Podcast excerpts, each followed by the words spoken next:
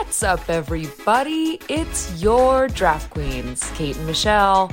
And, uh, Michelle, this is, uh, we're, we're truly, truly recording in the morning of all mornings. It is early, and I am tired, but I'm very glad that we're kicking off the week, obviously, with the huddle as usual. Um, we have some extenuating circumstances as to why we are recording very early this morning. Would you like to tell folks what is going on in your world and why we sound so tired and dead? Well, here's the thing.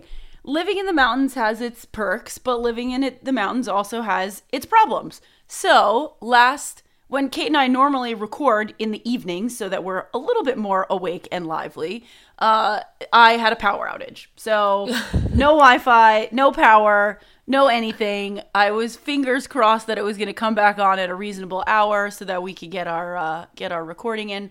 Unfortunately, it didn't. So we had to call an audible, and here we are recording early. So you know what? It's okay, though. We're like properly starting our days with Draft Queens today.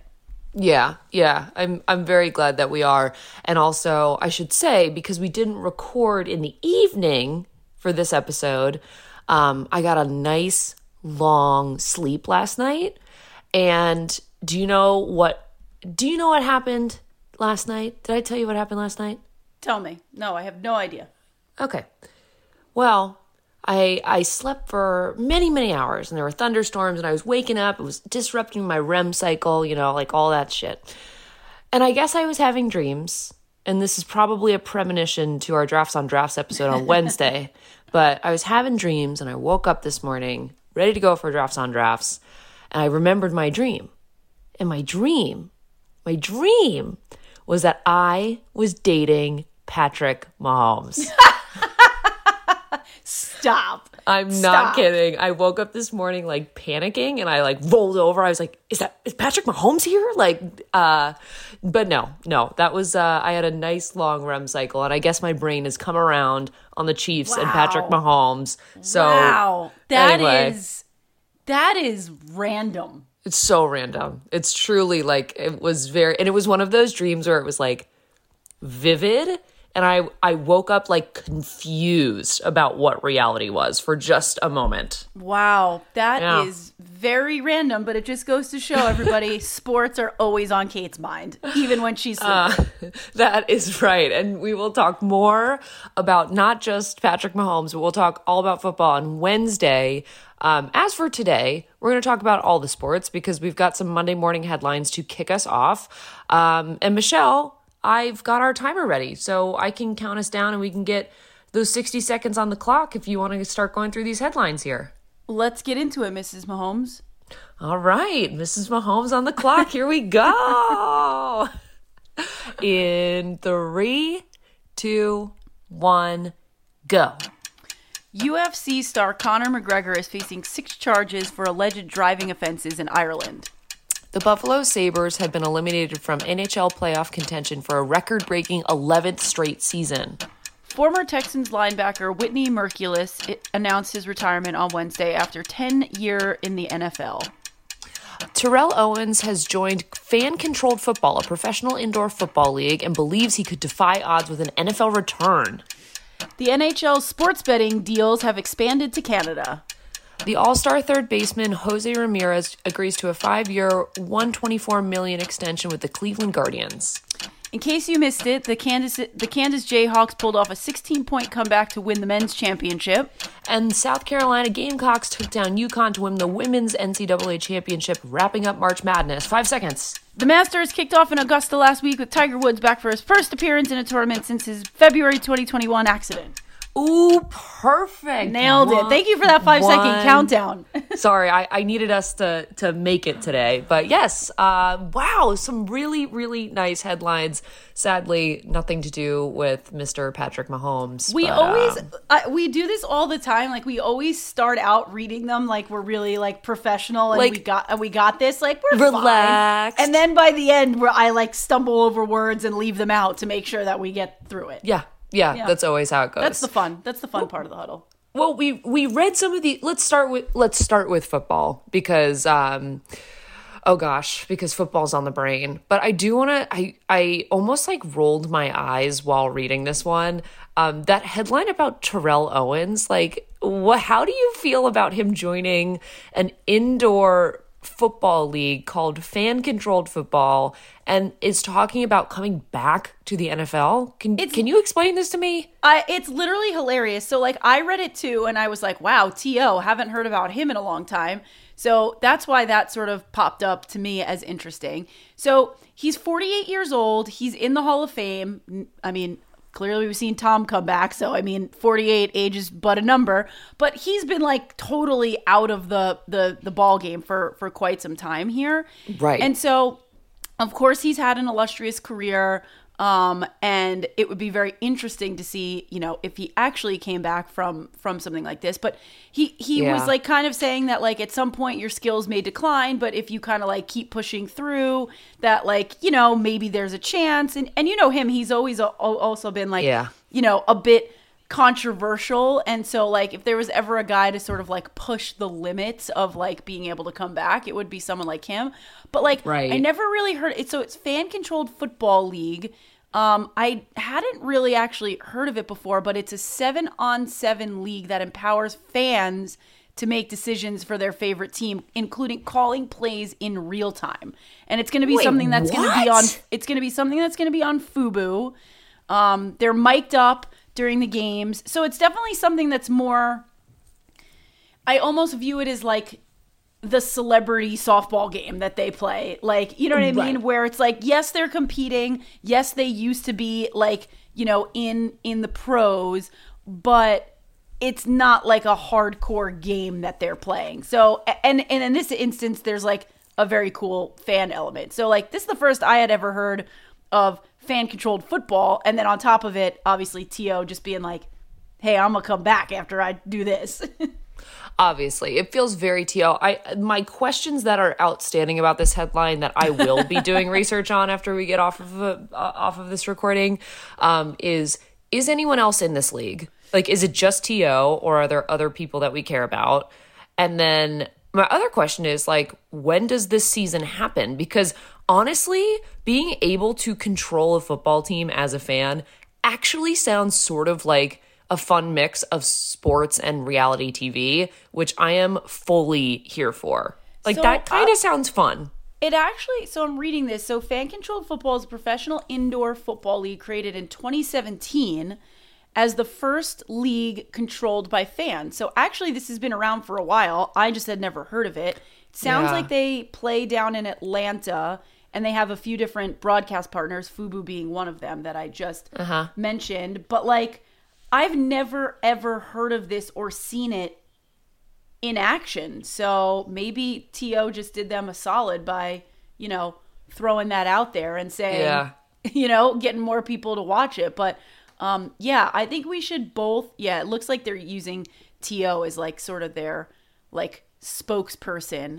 I don't know. I feel like you and I should definitely look into this a little bit more and, and see if we can get some play calls. It, it, it appears they only play, like, four or five games for the season. There's a very limited number of teams, um, which makes sense because wow. I would imagine this is pretty, pretty challenging to, uh, to um, like juggle. But we should, I don't know. We should get into this and and try it and see if we can call some plays. Honestly, I've we'll been call to the Draft Queen. Yeah, I really, I I'm so down for that because I have been to one indoor football game when I was going to school in uh, in Richmond, Virginia. So this was like a Richmond thing. And they had like a semi-professional indoor football team. It was wow. super, super cool. I really enjoyed it. It was a little bit more like SmackDown, you know? Like it was just really, really interesting. It's it's a, it's much more for the entertainment than it is for the sport. Precisely. Right. Yes. Okay. And it well, felt that way. Yes. Well, I'm color me intrigued by this. Color me intrigued sure. as well. Yes, please. Color me intrigued as well. That's the perfect way to put it. I mean, and and we also obviously we have a lot of other sports to talk about here. Um, as much as this Fan-Controlled Football is super cool, uh, but speaking of defying odds, let's talk a little bit about the wrap up of N C double A championships for the men and the women. Oh uh, yeah. And. Uh, I mean, I don't know if you watched the Jayhawks game or the Gamecocks game. I watched both. both yes, games. Yes, please, fill, you fill us in, because I oh, am yeah. an old bag, and for the Jayhawks game, I was in... Okay, I, before old you give bag. us before you give us your recap, I will say, like... The championship game was on at nine twenty on a Monday night. Like, give me I a know. break. Give me a break. Could, could that game not have been, like, prime time, like seven or eight o'clock, please? So uh, you're telling anyway, me. Anyway, you're going to have to give us the recap, as I was just looking at my eyelids and sleeping during the No, no. I, I know. I, I will give you the recap. And honestly, I would not be surprised, um, especially for the Jayhawks game. I thought that – let's start with the women – Um, I thought that the South Carolina UConn game was neck and neck, and it was truly like a championship game through and through, right? Yeah, I think yeah. there was like mostly there were only like four point lead changes the entire game from what I remember. It was just back and forth and back and forth. And so really like cutthroat smash mouth basketball, which yep. was really, really fun, very chalky until the very end where uh, South Carolina and Aaliyah Boston kind of pulled away with the game. Yep, yep, um, yep. But gotta say, shouts to Aaliyah Boston. She had a fantastic game again between points and rebounds. That woman is a muse, and I like to be like her. So really, really fun to watch and, the Gamecocks win. And shouts to Maria Marino, who chatted with us a few weeks ago. I oh, think yes. she basically nailed some of her uh, predictions here. I'm sure she was out there pulling for UConn. Unfortunately, they didn't get the win, but um, you know, she definitely let us know how strong South Carolina was looking. And yes. you know, again, props to UConn for for making it all the way to the big show. Absolutely. So that was a great game, followed by, again, that nine twenty-something game on a Monday night. Don't mind me being just an old lady over here, but come on, make it a little earlier, please. That's a larger question for the networks. Like, why on fucking earth are we doing this? I understand there's West Coast, tip but... Off? nine twenty yeah. tip-off? Come on. Uh, just knock it up to, like, eight twenty, and West Coast can watch at five o'clock. Anyway, um, the Jayhawks... beat the, oh God, who did they even play? They beat the U N C uh, Tar Heels, yeah. who were the number eight seed, who just beat Duke in the Final Four, who just beat Saint John's. Um, I actually, I, I really thought that U N C looked like the scrappy and better team for most of the game because, mm. like we said in the headline, at the half, Uh, the Kansas Jayhawks were down by sixteen points. So I thought is, it was over. Well, that's the thing. This that was sort of the trend with U N C. Like, I had watched a few U N C games, and they were in this situation a few times where they were up big, and you basically got, like, bored with the game. You're like, well, right. of course they're going to win. And then, you know, this one they actually blew the lead and lost the game. There were, you know, the ones before they obviously maintained, but, you know, in like the second or third round, I think they were up, U N C was up by like twenty-five. And yes. like, and whoever they were p- playing in that round, I forget who it was, but like that team came all the way back. U N C still yeah. won, but still like, I don't know. To me, like, to me, you know, uh, the number eight seed making it all the way to the big show is pretty impressive. However, you can tell by their way of play that they go up big and then for whatever reason they can't maintain. They can't maintain. It's just so interesting watching. And this is the fun of college basketball, I will say. As a um, as only an aficionado of March Madness, I don't know about right. you, but I feel like we only watch March Madness for college basketball for the most part. That's it, and, yeah. And the rest of the year, I honestly, as much as I think these guys are so, and gals are so cool to watch, and, and college is so dynamic, I don't watch the rest of the year, right. which makes it really fun to see their play style in like uh, a time capsule of the month of March. And you're right, U N C gets up ahead early, and then it's interesting to see how Kansas just sort of pulls through that energy the whole game. And yeah. I will say it was down to the wire, down to the last, I think, four point three seconds or something like that, um, where they came back and pulled it off. And U N C had a had a jumper or a three um, in the last four seconds of the game. They had plenty of time to swing it around the horn and put up a three. And um, they just missed that final shot. So it really came down to that, you know? As as it does. That's it's like you said, I feel like these these are uh, the excitement level in these are always, you know, top notch and comes down to last shots of the game. So Correct. Yeah. Con- congrats to uh, the Jayhawks and the Gamecocks, and uh, we will be back again next year when March Madness picks back up. Yes. It's always, always fun. How'd you do in your? Uh, did you get either one of those picks right in your brackets? I did not. Did you? I did not. I had okay. Gonz- I had Gonzaga and UConn, so I was pulling for UConn in the uh, in the ladies uh, tournament. Yeah, I think I had uh, Zags and gosh. I might have had UConn too. I think we bet the same way. Yeah. Oh well. Speaking of betting, yeah. I thought I, this wasn't like necessarily an exciting headline, so to speak, but I thought that it was like very funny and interesting that the N H L sports betting is finally expanded to Canada, specifically because like hockey is such a huge sport in Canada. So in my head, I was like, wow, the fi- finally, like they, I, I would have thought they had it like longer than we did, but goes to show like this stuff takes a little while, and I can only imagine uh, the amount of sports betting that will go up now that uh, our friends in the North can bet on hockey games.